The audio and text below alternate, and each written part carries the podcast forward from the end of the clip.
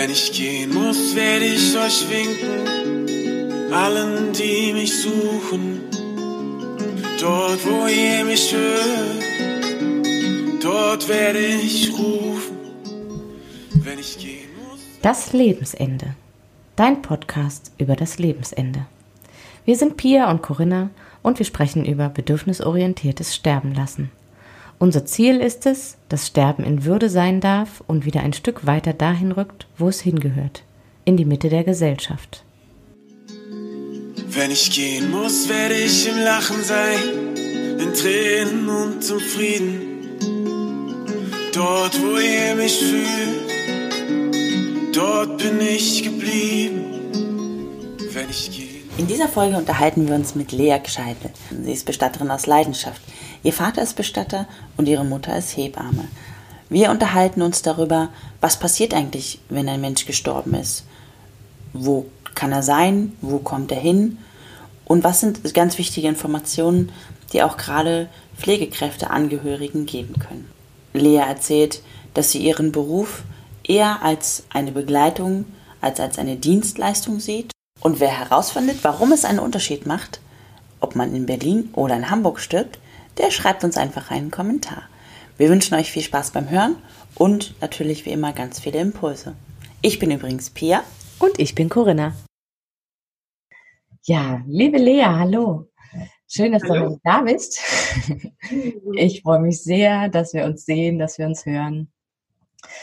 Ja, du bist ähm, Bestatterin. Du bist noch sehr jung. Du bist eine Frau, was ja erstmal recht ungewöhnlich ist für diesen Beruf. Und du hast vor allem Wirtschaft studiert und hast ganz lange im Theaterwesen gearbeitet. Genau. Erzähl uns doch mal, wie du zu deinem Beruf gekommen bist. Wer bist du? Was machst du? Also ähm, zu meinem Beruf gekommen bin ich eigentlich über meinen Vater. Und zwar in einer Zeit, wo ich äh, zurück in Berlin war. Ich habe davor in Amsterdam gearbeitet und da auch meinen Mann kennengelernt und wir sind dann zusammen zurück nach Berlin. Und ich habe hier ähm, am Theater gearbeitet und dann gemerkt, äh, am festen Haus in Deutschland arbeiten passt nicht so zu mir. Und habe das dann aufgehört und hatte dann ja aber schon irgendwie, naja, nicht immer hauptberuflich, aber so 15 Jahre Erfahrung am Theater und auf Basis davon war es gar nicht so einfach, irgendwas anderes überhaupt zu finden, was ich gerne machen wollen würde. Also, wobei ich da nie kreativ gearbeitet habe. Ich habe da immer Orga gemacht und immer Logistik und immer irgendwie Künstlerbetreuung und irgendwie so, nur dass man irgendwie da falsche Ideen hat. Und gleichzeitig suchte mein Vater eigentlich Unterstützung. Und dann war das eher sowas wie, ach, kannst du mich nicht einfach mal ein halbes Jahr anstellen mit einer halben Stelle? Dann kann ich mich mal irgendwie mal neu orientieren. Ich mache dir in der Zeit deine Webseite neu, weil die war seit 94 oder so nicht mehr geupdatet. ja, und so kam das. Und dann war das eigentlich mehr so die Idee, dass ich das mal so ein bisschen mache. Ähm, und ich glaube, schon nach zwei oder drei Monaten war irgendwie klar, das ist nicht nach einem halben Jahr zu Ende.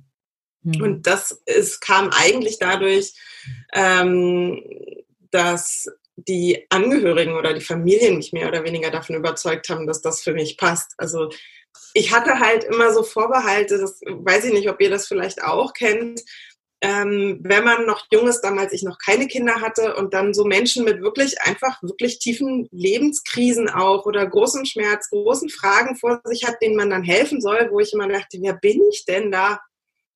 Was soll ich denen denn helfen? Hm. Und es ging aber. Und dann dachte ich, okay, na dann kann ich das ja vielleicht doch machen. Und dann bin ich da hängen geblieben. Und mittlerweile ist es tatsächlich so, dass es jetzt wieder günstiger gewesen wäre, mit den Kindern zu sagen, na, dann mache ich halt wieder was anderes. Und das kam jetzt aber tatsächlich nicht mehr in Frage für mich. Mhm. Also das war ganz stark, dass ich sagte, nee, ich bleibe jetzt Bestatterin, komme was da wolle. Ich suche mir einen Weg. das muss irgendwie klappen. genau. Ich finde das ja, was, was du gerade gesagt hast, ganz spannend. Das ging aber. Ähm, das ist, glaube ich, für unsere Zuhörer auch ganz spannend, weil ganz viel geht es uns ja auch darum, also ähm, die Scheu zu verlieren, Menschen in eben diesen Krisen zu begegnen, mit ihnen zu sprechen. Kannst du dieses, das ging aber näher beschreiben? Warum ging das? Was hat funktioniert? Hm, ich glaube, es war tatsächlich das, was du sagst, diese Scheu oder die Angst. Mhm. Die kann man ja ein, einerseits irgendwie dadurch nehmen, oder das war das, was ich naheliegend fand und natürlich auch durch meinen Vater irgendwie so mitgekriegt hatte, wenn man nicht, sag mal, so ein gewiefter Seebär ist und so mit allen Wassern gewaschen und dann weiß man, man hat so einen an seiner Seite, dann kann man sich ganz schön viel trauen. Mhm. Und auf die Art war das dann genauso irgendwie eine Ermutigung und eine Unterstützung. Mhm. Also vor allem im Sinne von sich Mut zu fassen, glaube ich, mhm. auch an vielen Stellen. Und dadurch, dass ich natürlich da auch ein Stück weit für einen Rahmen gesorgt habe, der hilfreich war in, in dem Moment. Und ich mache das natürlich anders oder ich musste das natürlich lernen, das anders zu machen als mein Vater. Ja. Genau. Also du hattest auf der einen Seite jemanden, der dich an die Hand genommen hat, der dir auch mhm. den Rücken gestärkt hat, Mut gemacht hat. Und auf ja. der anderen Seite war es deine eigene Intuition in der Situation. Also ja, und auch man ist ja im Kontakt, ne? Man mhm. ist ja immer mit denen, mit denen man arbeitet, auch einfach im Kontakt und die brauchen ja eh unterschiedliche Dinge. Mhm. Also mhm. Menschen sind ja eh unterschiedlich und das ist ja dann äh, auch irgendwann so ein Kunststück rauszufinden, irgendwie, was jetzt gerade hilfreich ist oder auch nicht. Ja. Und wie viel Unterstützung oder auch nicht. Ich sag mal so, dieses wann kommt der Punkt, wo es besser ist zu sagen, wenn es für euch in Ordnung ist, ich setze mich mal vor die Tür. Mhm. Ich bin da, wenn ihr mich braucht. Sagt mir Bescheid. Mhm. Oder halt tatsächlich anwesend zu sein oder tatsächlich Dinge zu tun. Mhm. Aber da halt irgendwie zu, zu navigieren und das macht man ja in, im Kontakt sozusagen. Mhm. Genau. Und wir hatten es tatsächlich aber dann auch so, dass wir nach einer Weile oft auch schon ein bisschen vom ersten Telefongespräch und natürlich auch Arbeitslage oder so, aber manchmal auch entschieden haben, okay, das macht mein Vater, das mache ich. Mhm. Und so ist es eigentlich gekommen, dass ich auch ganz viel die, ähm, also die, die Babybestattung gemacht habe, mhm. ähm, weil das einfach auch meine Generation natürlich ist. Und da es viel leichter war, natürlich auf einer anderen oder auf einer persönlichen Ebene auch einfach im Kontakt zu sein und diesen Schritt noch, oh Gott, jetzt müssen wir uns noch mit einem fremden Menschen, der uns auch noch, ich sag mal, kulturell fremd ist. Hm. Ähm, das ist, war so oft die Erwartung, jetzt kommt der Bestatter. Und dann hm. hatten die schon davor allein irgendwie häufig schon dieses, oh Gott, ne, man kommt eigentlich aus dem Kreis, sage ich mal, hm. und kann vielleicht maximal irgendwie hier Hebammen und so Gynäkologen und so in der Situation vielleicht ertragen. Hm. Und dann kommt der Bestatter. Mhm. Und da war es häufig so, dass wenn ich dann kam, das eine ganz große Erleichterung, besonders natürlich auch für die Frauen war, es kam nur ich. Es kam nicht der Bestatter. Mhm. Oh und das war dann okay. Mhm. Und das hat mir aber auch so mehr Spaß gemacht. Also, oder war für mich auch ein angenehmeres Arbeiten. Ja, einfach ein organischeres Zusammenarbeiten. Mhm. Weil, das muss man vielleicht sagen, ich sehe das weniger als eine Dienstleistung, und mehr als eine Begleitung. Das heißt, man arbeitet in dem Sinne dann halt immer zusammen. Mhm. Und ich liefere jetzt nicht die perfekte Dienstleistung ab. Mhm. Jetzt ist es ja so, dass in, in deiner Begleitung ähm, der Mensch schon tot ist. Also genau. zu dem Unterschied, wenn die meisten, die wir kennengelernt haben, haben zu dem Zeitpunkt noch gelebt. Wir begleiten sie, bis sie gestorben sind.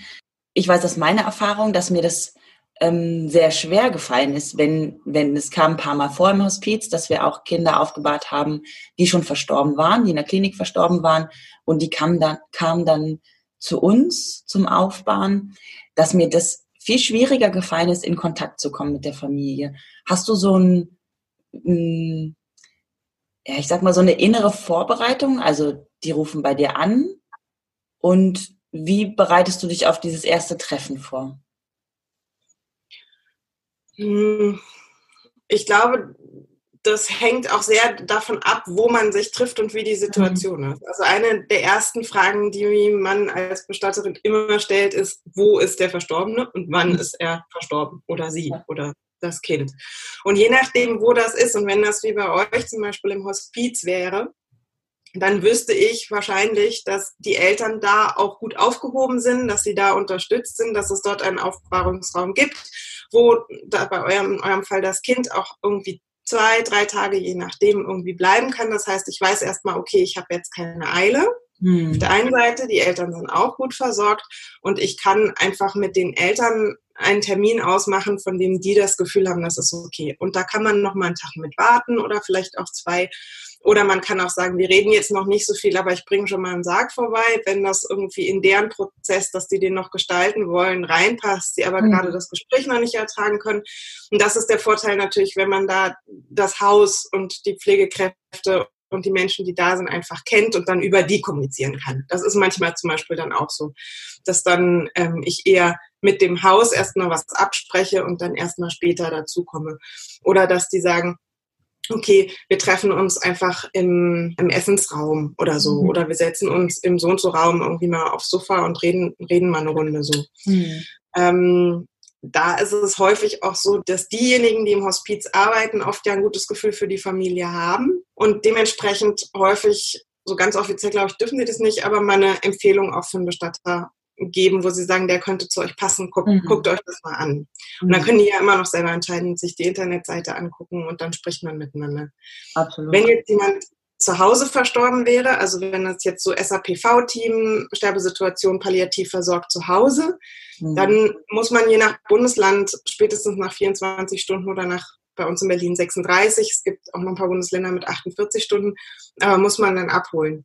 Mhm. Das heißt, da muss ich auf jeden Fall irgendwie schon mal früher und anders in, in den Kontakt treten. Und da würde ich meistens relativ bald vorbeifahren und zu denen kommen. Der Vorteil, wenn man bei einer Familie zu Hause ist, ist wiederum, dass man an dem, sage ich mal, wie die Situation zu Hause ist, oft schon ganz viele Informationen eigentlich auch kriegt was das so für Menschen sind, worauf die so Wert legen, wie man sich da irgendwie einpasst und ähm, worum es geht und sich die Leute meistens auch zu Hause relativ sicher und entspannt irgendwie fühlen. Mhm. Und so kann das relativ unterschiedlich auch sein, einfach wie der erste Kontakt ist.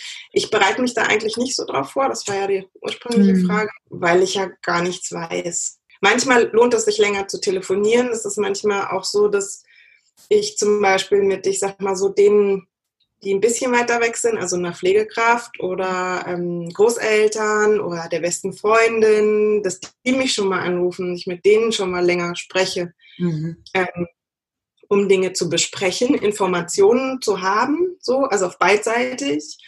Ähm, manchmal gibt es einfach brennende Fragen, die beantwortet sein sollen, aber die Kraft, jetzt mit jemand Fremdem zu reden, ist noch nicht da. Mhm. Dann kann man das auch so machen ich glaube, es ist einfach sehr situativ. Das heißt aber schon, also du hast eben auch gesagt, du siehst es als Begleitung, nicht als, als reine Dienstleistung. Also wenn ich zum Beispiel auch als Pflegekraft auch ähm, jetzt im häuslichen Bereich nicht weiter weiß. Das heißt, man kann euch schon auch frühzeitig zur Beratung zur Seite. Ähm, also ja, auf jeden Fall.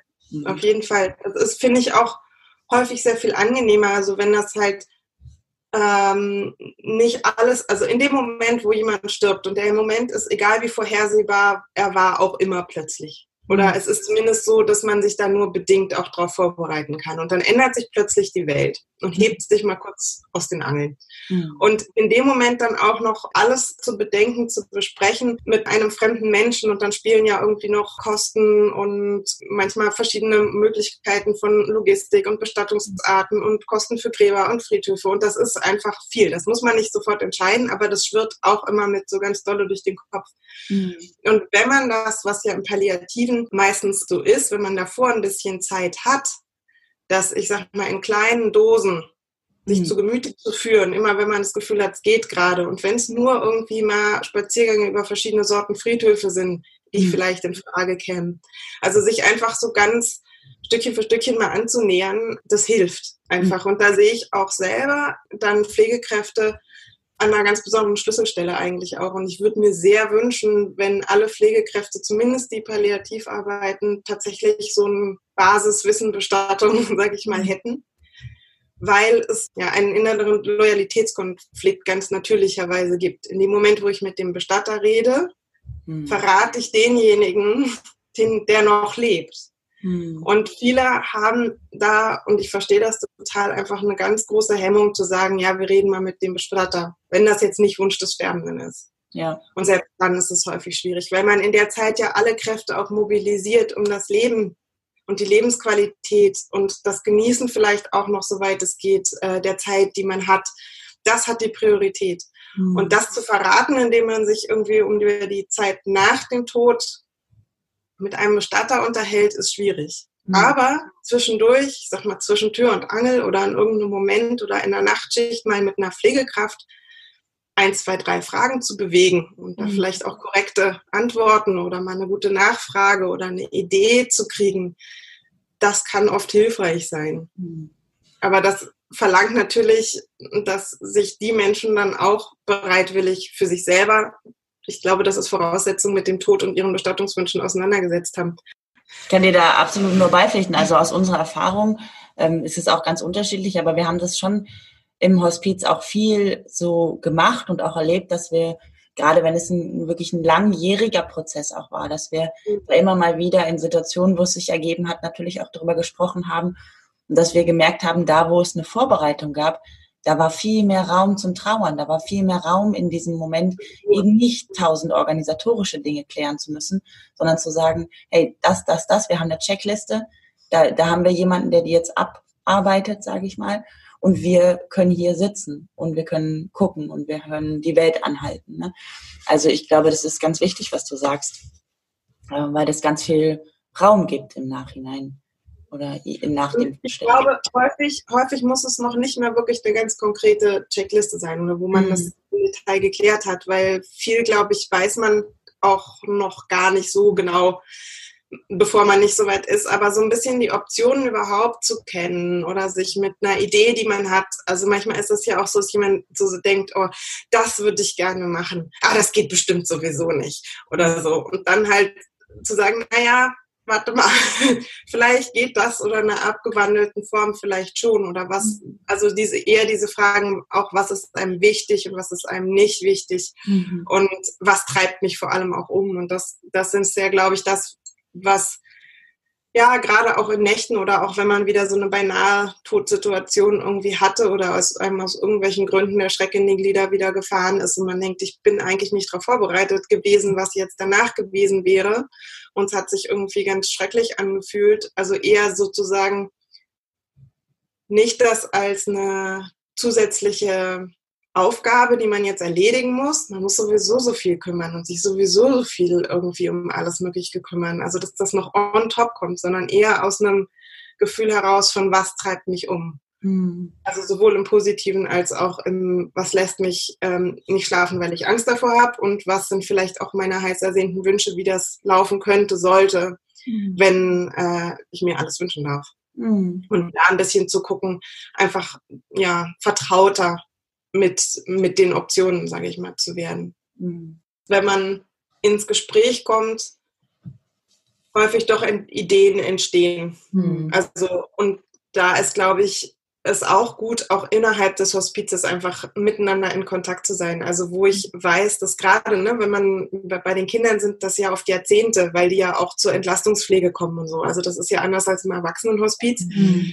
ähm, wo ich sag mal die Familien ähm, der Gäste dort sich häufig dann nicht so lange miteinander ähm, befreunden oder bekannt machen. Aber gerade bei den Kindern sind die Familien ja auch miteinander befreundet, die, die sich, die, die sich mögen. Und wenn dann ein Kind stirbt, geht man häufig dann auch oder zumindest Teile der Familie auf die Trauerfeier der anderen mhm. oder fragt mal nach, wie es war. Und ich denke, je offener die Gesprächskultur ist, und da wäre es, denke ich, an allen Angestellten des Hospizes, da mit gutem Beispiel voranzugehen, da offen zu sein für Fragen und auch darüber zu erzählen, auch zu sagen, die mhm. Trauerfeier von dem Kind war jetzt und äh, so ist es gewesen und mhm. einfach eine Gesprächskultur zu haben, so dass da auch Informationen einfach kommen kann, fließen kann. Und das ist halt häufig was, was ich dann mache in einem Gespräch, wo ich jetzt seltenst sage, naja, das wäre doch gut, und mhm. sondern fast immer sage, naja, ich hatte eine Familie, die hat das schon so gemacht mhm. und dann hatte ich eine Familie, die hat das so gemacht und dann hatte ich eine Familie, die hat es nochmal ganz anders gemacht. Mhm. Ihr könnt ja mal für euch gucken, was sich irgendwie ähm, gut anfühlt und vielleicht fällt euch noch was ganz anderes ein. Also eher den, diesen, diesen Nachspürprozess mhm. ähm, in, in Gang zu bringen und ein bisschen zu füttern. Mhm. Jetzt wäre es mir ein Anliegen, dass wir gleich beginnen mit konkreten Informationen. ähm, du hast ja, also du hast eben schon was ganz Wichtiges angesprochen. Wenn jemand zu Hause verstirbt, gibt es die Möglichkeit, dass die da noch verbleiben. Du hast gesagt, so grundsätzlich sind es 24 Stunden in Berlin sind 36 Stunden und es gibt Bundesländer, da sind es, ist es sogar noch mehr. Ähm, also das ist bundeslandabhängig und wissen dann wahrscheinlich auch die jeweiligen Bestatter darüber Bescheid. Genau. Also erstens wissen das alle Bestatter, zweitens kann man das auch schnell googeln. Also Bestattungsrecht ist immer Länderrecht. Hm. Das heißt, alles, was mit Bestattung zu tun hat, gilt immer für das Bundesland, in dem gestorben wird, für alles, was darum ist und das, was die Beisetzung betrifft, wenn man woanders beisetzt, was ja auch immer mal wieder ist, hm. dann gilt halt dann da das. Und manchmal gibt es dann auch natürlich irgendwie kleine Kollisionen. Also wenn jemand in Berlin 36 Stunden aufgebahrt war und dann aber in Brandenburg kremiert wird, dann hätte der natürlich schon früher. so. ja. Aber ist es dann, ne? also es gibt auch, es gibt da auch keine Polizei, die da ganz akribisch andauernd guckt, ob alle, alle alles ganz korrekt und richtig machen. Wie, wie ist das in Kliniken? Wie lange ähm, können Verstorbene in Kliniken bleiben? Also in Kliniken hängt das tatsächlich von der Station ab, nicht nur vom Haus, sondern okay. auch von der Station. Also das ist je nachdem, was das für eine Station ist, die manchmal entweder so miteinander als Team einfach eine bestimmte Haltung haben und Dinge so und so tun, mhm. oder aber auch, dass sie unterschiedlich darauf eingerichtet sind, dass jemand stirbt. Und auch, dass wenn man jetzt zum Beispiel sagt, man hat ein relativ katholisches Haus, denen ist das zum Beispiel mit der Aufbauung häufig auf eine Art noch wichtiger und die achten, also haben da einfach auch ehrenamtliches Personal, die sich auch kümmern mit.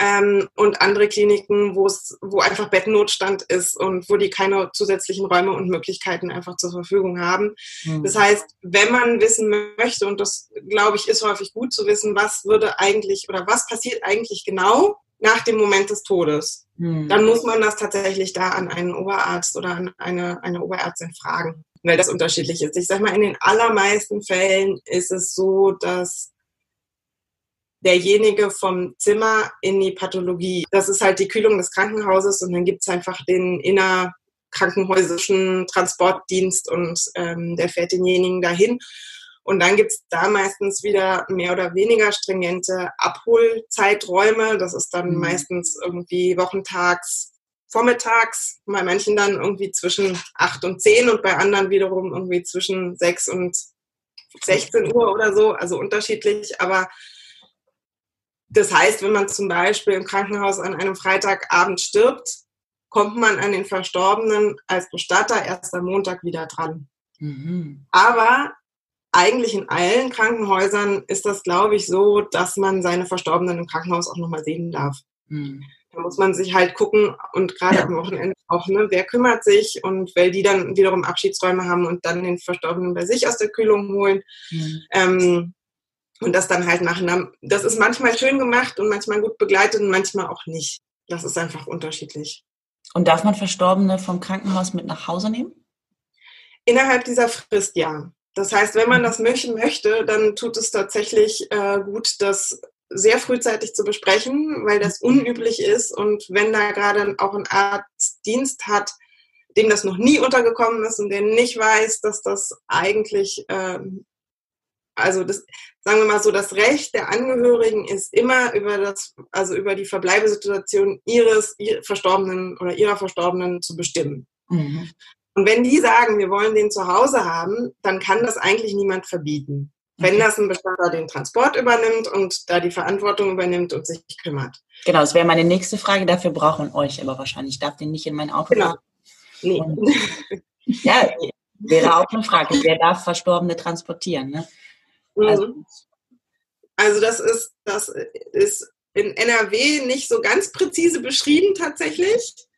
Okay. Ähm, da steht, glaube ich, nur irgendwas von würdevoll und irgendwie dafür geeignet. In allen anderen Bundesgesetzen, also nagelt mich nicht drauf fest, aber mhm. steht, das muss in einem dafür zugelassenen Leichenwagen passieren. Okay. Und da man den jetzt nicht bei einer Autovermietung sich mal kurz einen Leichenwagen leihen kann, mhm. ähm, ist man da tatsächlich auf den Bestatter angewiesen. Mhm. Mhm. Genau. Und es ist auch so, dass und also abgesehen davon ist da tatsächlich dann auch Sinn macht, einen Bestatter zu haben, der sich dann ähm, mit gegebenenfalls durch diese ja, Wirren des Klinik, äh, ab der mhm. Klinikabläufe auch durchschlägt, weil das will man dann eigentlich nicht machen in dem Moment, sich dann da auch noch irgendwie, weil ich sag mal, der Klinikablauf ist halt, wenn wir jetzt auch auf die Papiere gucken, ne? da müssen ja irgendwie, der Leichenschauschein muss ausgestellt werden, der Leichenschau muss, hat stattgefunden und wer kriegt dann welche Papiere, was geht wohin. Und da haben die ihren Ablauf. Und wenn man den stört, wenn man den, sage ich mal, den, die Verstorbene einfach mal klaut, so von der Station weg, dann ist alles durcheinander. Dann hat man mhm. einfach ein großes Chaos verursacht. Und dann ist es gut, wenn man jemanden hat, wie einen Bestatter, der aber weiß, wie es läuft und was wohin muss. Mhm. So. Und trotzdem ist es gut, dass einfach vorher abgesprochen zu haben mhm. und auch zu gucken. Und dass man weiß, auch gerade, also weil das geht halt, man könnte auch erst in die Kühlung und wenn die 24 oder bei uns 36 Stunden noch nicht vorbei sind, das dann immer noch machen, aber man verliert einfach unglaublich viel Zeit. Mhm. Und wenn das jetzt wieder am Wochenende oder so ist, ist die Zeit einfach verstrichen, man ist mhm. nicht vorbei, dann geht das nicht mehr. Und es ist unterschiedlich, wie wichtig das ist. Und manchmal ändert sich es auch. Mhm. Also manchmal denkt man, es wäre total wichtig und dann ist es nicht mehr wichtig. Manchmal ist es auch so, dass Sterbende sich das nochmal wünschen. Dass die mhm. sagen, ich habe nicht geplant, und irgendwie, die sind wegen irgendeiner akut Kleinigkeit irgendwie von zu Hause, wo sie palliativ versorgt waren, irgendwie in die Klinik gekommen. Und dachten, sie sind da ein paar Tage, bis man wieder was eingerichtet hat und dann dürfen sie wieder nach Hause. Und dann wird klar, sie werden nie wieder entlassen werden. Mhm. Und die haben sich nicht so von ihrem Zuhause verabschiedet, dass sie wussten, das ist das letzte Mal. Mhm. Und dann gibt es manchmal sowas wie, okay, wenn ich das Leben nicht mehr schaffe, ich will noch mal nach Hause. Mhm. Und dann kann es für alle Beteiligten was ganz Wertvolles sein, das zu regeln. Aber dann ist es tatsächlich auch gut, auch vorher schon mal einen Bestatter an Bord zu haben. Also tatsächlich so weit wie möglich alles schon geklärt und parat zu haben, bevor der Tod eingetreten ist. Mhm. Also es ist ein Kraftaufwand und man muss halt gucken, ob sich's, ob sich's lohnt und ob es äh, an der richtigen Stelle investiert ist. Obwohl ich mich natürlich total freuen würde, wenn das normal werden würde. Ne? Und da kommt es ganz schön, wie du vorhin gesagt hast, dass du dir wünschst, dass die Pflegekräfte ähm, so, einen, so einen Grundkurs im Bestattungswesen haben. Weil ja. die besagte Schnittstelle, wenn die mit dabei sind, wenn die mit im Boot sind und sagen, ich kann mit unterstützen und es wird, äh, wir richten auf Station oder im Hospiz auch einen, einen gewissen Weg ein, euch da begleiten zu können, ähm, dann haben die Angehörigen da, glaube ich, ganz, ganz viel Wertvolles an ihrer Seite. Ja, auf jeden Fall. Ähm, ja, jetzt ist der Mensch verstorben und ist zu Hause in der Klinik, im Hospiz, im Pflegeheim ähm, und ihr als Bestatter holt den ab. Was passiert dann mit den Menschen? Hm, also wenn man, wenn man nicht schon vorher weiß, dass es auf jeden Fall eine Kremation wird, dann würde man den, den oder die Verstorbene erstmal zu sich sozusagen holen, also in mhm. die eigene Kühlung, die man nutzt. Das ist nicht immer, also wir zum Beispiel haben jetzt auch keine eigene Kühlung. Das mhm. ist in Berlin auch nicht so sinnvoll oder auch nicht so üblich ähm, sondern wir haben einen, Fahrdienst und die haben eine Kühlung und die fahren für verschiedene Bestatter und haben auch eine Kühlung für verschiedene Bestatter und wir können deren Räumlichkeiten nutzen. Das ist auf dem Land natürlich anders und es gibt auch Städte, wo das zum Beispiel üblich ist, dass man immer ähm, immer am Krematorium gekühlt wird zum Beispiel oder immer am Friedhof gekühlt wird. Also das ist, die Infrastruktur ist tatsächlich lokal ein bisschen unterschiedlich. Ich denke mal, in den meisten Fällen ist es doch so, dass man, ich sage jetzt mal, den Verstorbenen zu sich holt. Mhm. Wo das dann auch immer ist, dass, wo man dann meint, dass das zu Hause ist sozusagen. Genau. Und auch da verschwinden tote Menschen nicht sondern die sind da in der Kühlung und da kann man ran. Mhm. Und wenn man jemanden noch mal sehen möchte, dann muss man das mit dem Bestatter besprechen und einen Termin ausmachen. Und auch da ist es so, zwar so, dass man, sage ich mal, seinen Menschen aus den Händen gegeben hat, aber immer noch bestimmen darf für mhm. denjenigen. Es ist nicht so, dass in dem Moment, wo der Bestatter oder die Bestatterin übernehmen, dass die dann sagen können, wie es passiert. Okay. Mhm. Ne? So. Also man ist natürlich schon manchmal ein bisschen dran gebunden, dass man sagt, okay, das geht halt nur, wenn ich da bin und da muss ich halt noch eine Trauerfeier machen und da ist noch was anderes und dann können wir erst dann und dann so. Mhm. Aber so ganz grundsätzlich ähm, bleibt das so, dass man einfach für seine Menschen verantwortlich ist. Mhm. Ich würde allen Pflegekräften ganz sehr ans Herz legen, wenn sie in einer Klinik sind, sich ihre eigene Kühlung mal anzuschauen. Hm. Ähm, das ist oft nicht weit, eigentlich. Und das sind nette Menschen, die da arbeiten, in den allermeisten Fällen. Und ähm, die freuen sich auch mal über Besuch. Und es ist einfach ganz anders, wenn man ähm, zu einer Familie sagt, der kommt jetzt da in die Kühlung und da ist Herr Meier und der kümmert sich dann oder mhm. irgendwie, das ist da hinten in dem Gebäude, da sehen Sie das Dach. Das kriegt einfach was anderes, als wenn der Mann sagt, naja, der wird dann abgeholt. Mhm. Weil dann ist er irgendwie weg und dann ist er irgendwie einfach in so einer Blackbox verschwunden. Mhm. Und das ist für gerade auch für Eltern, aber auch für andere Angehörige auch häufig ein ganz unwirkliches Gefühl, dass man mhm. lange mit der Pflege vielleicht betraut war und dann stirbt jemand und dann ist er plötzlich weg. Mhm. Und da zu wissen, es gibt einen konkreten Ort, der sieht so und so aus, da arbeiten die und die Menschen und man könnte, wenn man wollte, auch noch mal hin oder so. Das macht das, ähm, macht das auf jeden Fall einfacher. Inklusive, dass man auch so eine Sache machen kann wie, okay, man gibt denen noch einen Teddy oder einen Anhänger oder irgendwas mit, als Begleitung auf die Reise. Mhm. Das kann man auch in die Pathologie machen. Also mhm. man darf auch da Dinge mitgeben. Mhm. Genau. Und die einfach mit und das Laken und das T-Shirt in die Hand, wie auch immer. Ne? Mhm. Ja, also das finde ich immer noch was, wo ich ja, wo ich mir sehr wünschen würde, dass es da auch innerhalb eines Hauses einfach eine, eine bessere Verbindung gibt, mhm. dass man sich kennt oder sich auskennt. Ja. ja. Jetzt ähm, haben wir oder hast du die Frage vorhin gestellt und mir, ich habe da irgendwie noch so eine Lücke. Also was passiert mit dem Menschen, wenn er abgeholt wurde von euch bis zur Beerdigung? Das kommt tatsächlich wirklich ein bisschen drauf an. Sowohl auf den, den die Bestatterin als auch auf die Familie und auch auf das, was schon davor passiert ist. Wenn jemand im Hospiz oder zu Hause gestorben ist, dann ist die Wahrscheinlichkeit fast zu 100 Prozent, dass diejenigen, die ihn gepflegt und betreut haben, ihn auch nochmal anziehen mit dem, was ähm, im Sarg getragen werden soll, sage ich mal so. Mhm. Und wenn jemand im Krankenhaus stirbt, dann haben die häufig einfach nur ein Krankenhaushemdchen an und äh, gehen dann damit in die Krankenhauskühlung und so holen wir sie dann ab dann muss man, müssen wir sie halt nochmal anziehen oder man verabredet sich mit den Angehörigen, um das gemeinsam zu tun. Oder wenn man jetzt in die, in, ins Krematorium gehen würde, würde man sagen, okay, der bleibt so wie er ist, bis die zweite Leichenschau stattgefunden hat, weil dafür muss er eh wieder entkleidet werden und danach wird er angekleidet. Und dann machen das meistens die Mitarbeiter im Krematorium. Das hat halt auch viel damit zu tun, ähm, wie der Weg ist und auch was die Angehörigen sich wünschen. Man darf bei allem, was getan wird, immer dabei sein. Also bei der Leichenschau nicht, aber ähm, ansonsten darf man bei allem dabei sein, wenn man das möchte. Wenn man nicht dabei ist, dann weiß man natürlich auch nicht, was passiert. Und dann kann es sowohl sein, dass einfach weniger passiert, als man erwartet. Also dass jemand zum Beispiel gar nicht mehr angekleidet oder nicht richtig angekleidet wird, bevor irgendwie ähm, kremiert wird weil man es einfach nicht gesehen hat oder auch, dass mehr gemacht wird, als man es eigentlich ähm, hätte haben wollen, also dass Körperöffnungen verschlossen werden oder noch irgendwie Schminke oder was auch immer aufgetragen wird, was man eigentlich nicht hätte haben wollen. Mhm. Das heißt, entweder man bespricht das gut oder man ist dabei oder man fragt, würde ich immer empfehlen, zumindest, dass Fotos gemacht werden. Da muss man die sich vielleicht nicht direkt anschauen, hm. Weiß aber, dass jemand zumindest so gute Arbeit gemacht hat, dass es auf Fotos dokumentiert ist und kann auch nach drei Jahren oder wenn es Enkelkinder gibt oder wenn andere Menschen fragen, die vielleicht in Übersee wohnen, wie auch immer.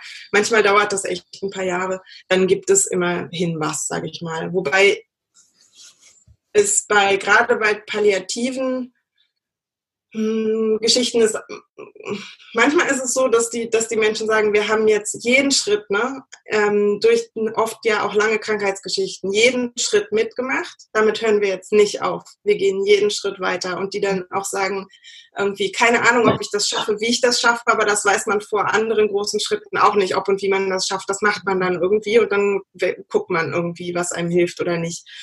Ähm, für die ist das so eine Grundhaltung, wo das einfach außer Frage steht.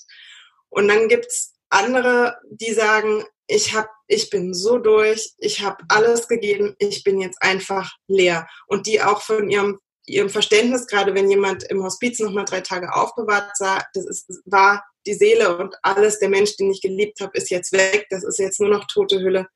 Ich hänge da nicht dran. Macht, ich brauche Ruhe. Und für mhm. die das in Ordnung ist, also die sozusagen diesen, diesen Sterbeprozess, das, was wir vorher hatten, dass man so antizipativ trauert, also dass man schon seit Jahren immer schon das Thema mitlaufen hatte und Teile der Trauer da immer schon mit drin hatte, die dann an dem Punkt einfach woanders sind, als wenn man jetzt zum Beispiel Herzinfarkt aus blauem mhm. Himmel hätte oder so. Ne? Also die das dann auch tatsächlich nicht mehr brauchen, dann nochmal ihren Verstorbenen anzuziehen oder nicht. Mhm. Und, und dann gibt es natürlich alles, was so dazwischen ist. genau, aber ich denke, das Wesentliche ist, ähm, da bei sich zu sein und zu gucken, was ist das, was man sich wünscht. Und ähm, da finde ich wiederum auch, dass man, dass es gut ist, sich vielleicht da mit anderen auch mal drüber unterhalten zu haben, vielleicht was deren Erfahrungen sind, die das bereits gemacht haben. Also wenn wir jetzt wieder in so einem Hospizumfeld sind, ähm, ja, so. Mhm. Ähm, und dann ist es ja häufig auch so, dass wenn die Verstorbenen, nee, wenn der Mensch verstorben ist, dass eine unheimliche Hektik ausbricht. Wir waren vorhin so bei dieser ganzen Organisation, an was man denken muss, äh, was man organisieren muss, was getan werden muss.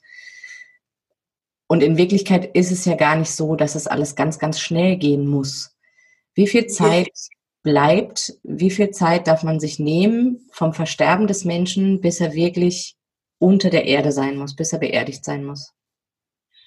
Also das ist wieder bundeslandabhängig. Und es gibt Bundesländer, ich weiß gar nicht, die kürzesten Fristen sind irgendwas mit so zehn Tagen oder so.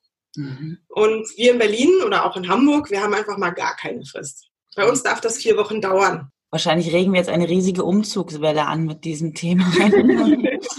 Einige Bundesländer leer, andere sehr voll. Ja, ja also, das ist tatsächlich auch manchmal gut, das vorher zu wissen.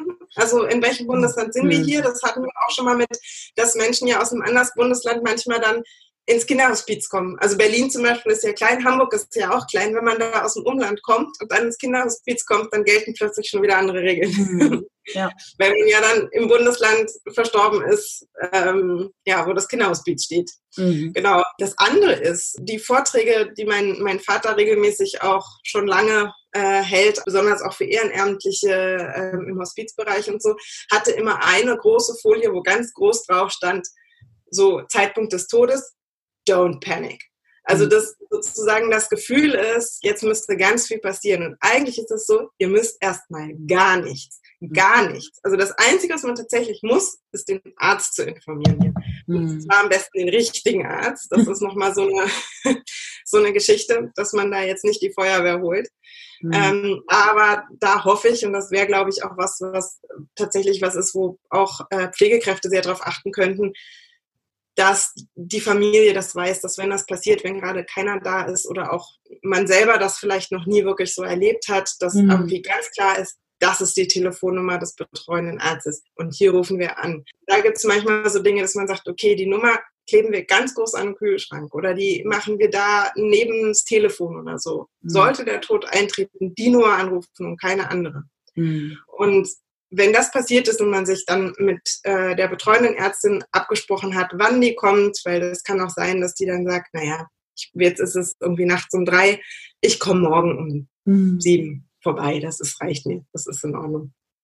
Kann sein. Oder sie sagt, ich mache mich sofort auf den Weg, bin dann und dann da, sowas. Ähm, genau, und wenn man das gemacht hat, muss man eigentlich erstmal einfach gar nichts. Dann hat man wiederum diese mindestens 24 Stunden Zeit, in denen man eigentlich nichts machen muss. Weil auch nach den 24 Stunden, das ist ja nur, was man den, also die Verstorbene abgeholt haben muss. Wenn die dann in der Kühlung ist, kann man sich, wenn man möchte, gerne wieder drei Tage Zeit nehmen. Mhm. Das ist in den Bundesländern, wo das knapp ist, natürlich ein bisschen schwieriger. Oder man muss dann sehr genau wissen, was man macht und wie man es macht oder sowas. Aber im Prinzip hat man in dieser in dieser ersten Zeit auf keinen Fall die Eile irgendwie besprechen zu müssen, irgendwie welche Lieder man auf der Trauerfeier mhm. spielen mhm. möchte. Das wirklich nicht. So. Also man sollte sich für, also innerhalb dieser ersten 24 Stunden für einen Bestatter oder eine Bestatterin entschieden haben. Das muss man. Und den Arzt gerufen. Und beim Arzt, um darauf zurückzukommen, ist es so, dass ähm, Rettungskräfte nie den Leichenschauschein ausstellen werden und dürfen, weil die mhm. sind ja zum Leben retten mit viel Zeitnot da. Das heißt, mhm. Ist ja auch einleuchtend, wenn die dann damit beschäftigt wären und nicht jemand anders retten könnten, weil sie damit äh, Papierkram beschäftigt sind, wäre ja nicht so sinnvoll. Mhm. Das heißt, wenn die kommen und jemand ist ganz eindeutig schon tot, dann stellen die sogar die Kosten für den Einsatz einfach der Familie in Rechnung. Ach so. Okay. Ähm, das heißt, dann zahlt man die. Manchmal machen die dann, gibt es jetzt was, das nennt sich sowas wie Vorläufiges oder so, wo nur ein Papier, mit dem du eigentlich nichts anfangen kannst, wo im Prinzip draufsteht, wir haben denjenigen tot vorgefunden. Und dann kommt der richtige Arzt und der richtige wäre am ehesten der behandelnde Arzt, wenn man mhm. keinen behandelnden Arzt hat oder der gerade in Urlaub ist und man keine Nummer hat oder wie auch immer. Aber ja, in der palliativen Versorgung gibt es ja eigentlich immer jemand, sage ich mal, der vertritt oder zuständig ist. Also wenn man dann den, also keinen betreuenden Arzt hat oder den aus ganz dummen Gründen nicht äh, in einem absehbaren Zeitraum erreicht, dann ruft man den kassenärztlichen Notdienst an. Und die schicken dann jemanden, der dann Zeit hat. Mhm. Das kann manchmal sechs Stunden dauern, weil der erstmal alle Hausbesuche abfahren muss, die irgendwie, wo lebende Menschen große Schmerzen oder sonst was haben, sodass jemand äh, da vorbeikommt. Und ganz hinten sind erst die Sterbefälle. Mich würde jetzt noch interessieren, das ist wahrscheinlich schwierig zu beantworten. Ich stelle die Frage trotzdem. Wir haben ja jetzt schon über die Schnittstelle, Schnittstelle äh, Pflegekräfte gesprochen. Ähm, jetzt sehe ich mich als junge Pflegekraft im ambulanten Intensivpflegedienst. Mein Patient, ich bin alleine mit dem und die Eltern fragen mich, welchen Bestatter soll ich denn nehmen? Also wonach suche ich? Wonach wählt man aus? Ja, was sind Kriterien? Ich glaube, das ist ein bisschen wie bei den Ärzten auch. Was ist ein guter Arzt? Mhm. Also derjenige, der für den einen ein ganz wunderbarer Arzt ist, weil er immer ganz klare Worte findet und sagt, was Sache ist, mit dem kommt jemand anders nicht klar, weil er sich permanent vom Kopf gestoßen fühlt. Also das ist einfach unterschiedlich. Ich glaube, das gehört ein bisschen mit diesem Prozess davor, hängt das ein Stück weit zusammen, was ist mir tatsächlich wichtig, worauf mhm. kommt es mir an. Und wenn ich zum Beispiel mir ganz wichtig ist, dass ich ähm, alle Schritte mitgehen kann, macht es Sinn, einen Bestatter zu haben, der da auch dahinter steht. Und Webseiten sagen durchaus was darüber auch aus. Also es lohnt sich mal verschiedene Webseiten sich einfach durchgelesen zu haben. Und das andere ist anrufen und mal so die kritischsten Punkte einfach mal abklopfen. Also einfach mal fragen, ähm, in absehbarer Zeit wird bei uns jemand sterben und mir wäre es total wichtig, ähm, zum Beispiel denjenigen von der Station abzuholen. Und einfach mal gucken, wie ist die Reaktion. Oder wir wollen den Sarg bemalen. Und wie kann man das bei Ihnen machen oder so? Haben Sie da Erfahrung damit? Oder ähm, haben Sie Erfahrung mit Kindern? Also, dass man, dass man einfach mal fragt und guckt, wie reagiert jemand. Da muss man natürlich dann auch wissen, es ist nur ein Mitarbeiter irgendwie und wenn er gerade im Stress ist oder im Auto sitzt, was auch viel kompliziert, ne, kann das auch so sein. Aber ich glaube, man kriegt da schon ein bisschen einen Eindruck. Und das andere ist so, dass es einerseits sozusagen kleine Unternehmen gibt, häufig auch wirklich einzelne Menschen. Daher sind es übrigens viele Frauen. Die machen dann auch alles selber. Das heißt, auch jedes Mal, wenn man anruft und bei jeder Frage hat man immer denselben Menschen. Mhm.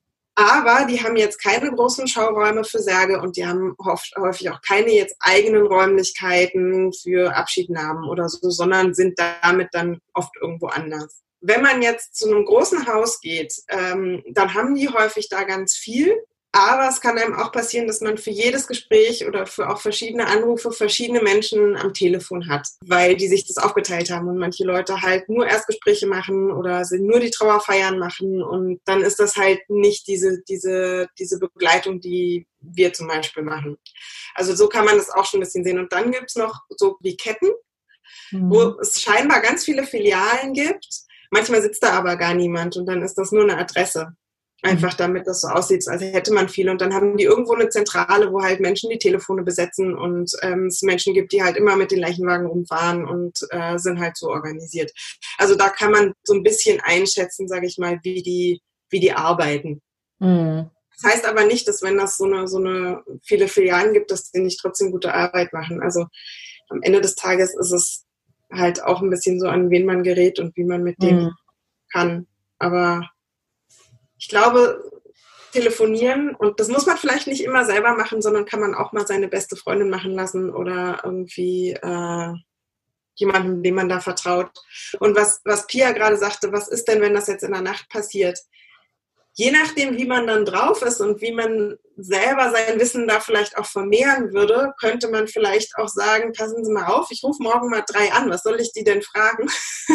und dann mhm. kann man irgendwie zurück Bericht erstatten. Aber das ist natürlich jetzt nicht originäre Aufgabe einer Pflegekraft, aber wenn es einen in dem Moment selber interessiert, weil es kann schon hilfreich sein, gerade wenn man, ich sag mal, so eine Spezialgruppe wie Kinder hat, da zu wissen, in dem Gebiet, wo ich arbeite, gibt es irgendwie eins, zwei, drei, vier Bestatter, die gut mit Kindern was machen und einfach auch immer wieder das abzufragen. Also dass wenn man, wenn man dann oder auch mal auf die Trauerfeier mit hinzugehen, ist ja auch häufig so, dass dann gerade wenn man Kinder lange begleitet hat oder andere Menschen lange begleitet hat, dass dann auch die Pflegekräfte mit auf der Trauerfeier zumindest eingeladen sind und ähm, da einfach auch sich umzugucken und sich die Namen zu merken, wenn man das Gefühl hat, mhm. irgendwie, das war schön. Oder wenn man das Gefühl hat, das war jetzt aber ganz gruselig und es gibt irgendwie überhaupt nicht das wieder, wie dieser Mensch war, weil ihr kennt mhm. ja die Menschen. ähm, sich dann auch zu merken, okay, den aber lieber besser nicht. Mhm. Und du hast jetzt von den Erstgesprächen gesprochen und auch davon, ich gehe da morgen früh mal los und rufe mal drei an. Das heißt, wenn ich bei einem Bestatter anrufe und ein Gespräch mit ihm habe, dann ist es nichts Verbindliches. Ich muss nicht seine Leistungen buchen, Schrägstrich kaufen. Nee. Also man kann gerade bei, also gerade bei Telefonaten ähm, ist das total für die meisten Bestatter total einfach, da einfach mal ein paar Fragen zu beantworten. Und ich sag mal so aus Bestatterinnen-Sicht ist es auch so, dass ich froh bin, wenn Leute zu mir kommen, die zu mir passen. Hm. Und nicht Leute, die eigentlich was ganz anderes wollen oder was ganz anderes erwarten. Dann versuche ich das natürlich trotzdem bestmöglich zu machen. Aber ich bin natürlich nicht so gut wie jemand anders, der genau da irgendwie seine Qualitäten hat. Hm. ist einfach so. Wir sind ja unterschiedliche Menschen mit unterschiedlichen Qualitäten. Und ähm, so ist das bei allen. Deswegen finde ich es auch immer gut, wenn man halt nicht nur sagt, einer ist gut, sondern tatsächlich mhm. Ein paar kennt, wo man weiß, dass die im Prinzip alle gute Arbeit machen oder man irgendwie positives Feedback gekriegt hat oder so. Ähm, und dann aber manchmal auch irgendwie sozusagen im Kopf schon mal guckt, okay, der würde zu der Familie passen, aber zu denen halt überhaupt nicht. Ich fand es für mich selber, um das mal für mich selber zu sagen, ich fand es immer total schön, wenn erstens ich, ähm, wenn ich abholen gekommen bin, das Gefühl hatte, dass da, wenn da zufällig noch jemand von der Pflege da war, dass das auch die da eine unterstützende Rolle hatten oder auf Trauerfeiern Menschen kommen. Man geht ja häufig, wenn das gut läuft, ähm, auch wirklich lange Strecken miteinander. Mhm. Und man braucht ja auch seinen eigenen Abschied. Ich rede immer, also wenn Pflegekräfte mich anrufen und was fragen, klar rede ich mit denen. Es hilft mir und meiner Arbeit ja auch. Mhm. Also insofern bin ich dankbar für alle, die sich äh, da weiterbilden wollen. Jetzt hast du es nochmal angesprochen. Also wie kann, könnte sich denn eine Pflegekraft in diesem Bereich weiterbilden? wenn sie das denn wollte? Ich glaube, die wichtigste Zutat ist Neugier.